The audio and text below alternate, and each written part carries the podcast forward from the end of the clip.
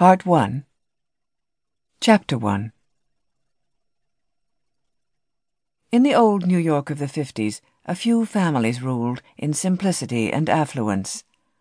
Of these were the Ralstons. The sturdy English and the rubicund and heavier Dutch had mingled to produce a prosperous, prudent, and yet lavish society. To do things handsomely had always been a fundamental principle in this cautious world, built up on the fortunes of bankers, India merchants, shipbuilders, and ship chandlers. Those well fed, slow moving people who seemed irritable and dyspeptic to European eyes only because the caprices of the climate had stripped them of superfluous flesh and strung their nerves a little tighter, lived in a genteel monotony of which the surface was never stirred by the dumb dramas now and then enacted underground. Sensitive souls in those days were like muted keyboards on which fate played without a sound. In this compact society, built of solidly welded blocks, one of the largest areas was filled by the Ralstons and their ramifications.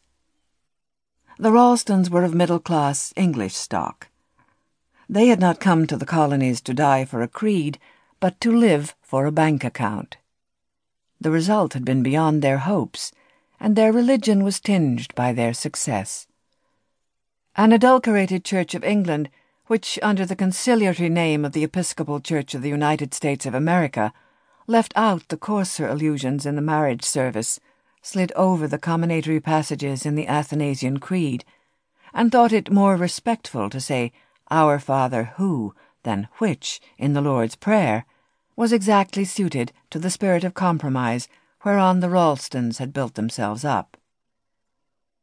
There was in all the tribe the same instinctive recoil from new religions as from unaccounted for people.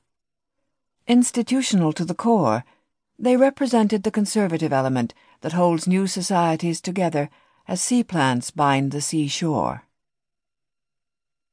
Compared with the Ralstons, even such traditionalists as the Lovells, the Halseys, or the Vandegraves appeared careless, indifferent to money, almost reckless in their impulses and indecisions. Old John Frederick Ralston, the stout founder of the race, had perceived the difference and emphasized it to his son Frederick John, in whom he had scented a faint leaning toward the untried and unprofitable. You let the Lannings and the Dagonets and the Spenders take risks and fly kites. It's the county family blood in 'em. We've nothing to do with that.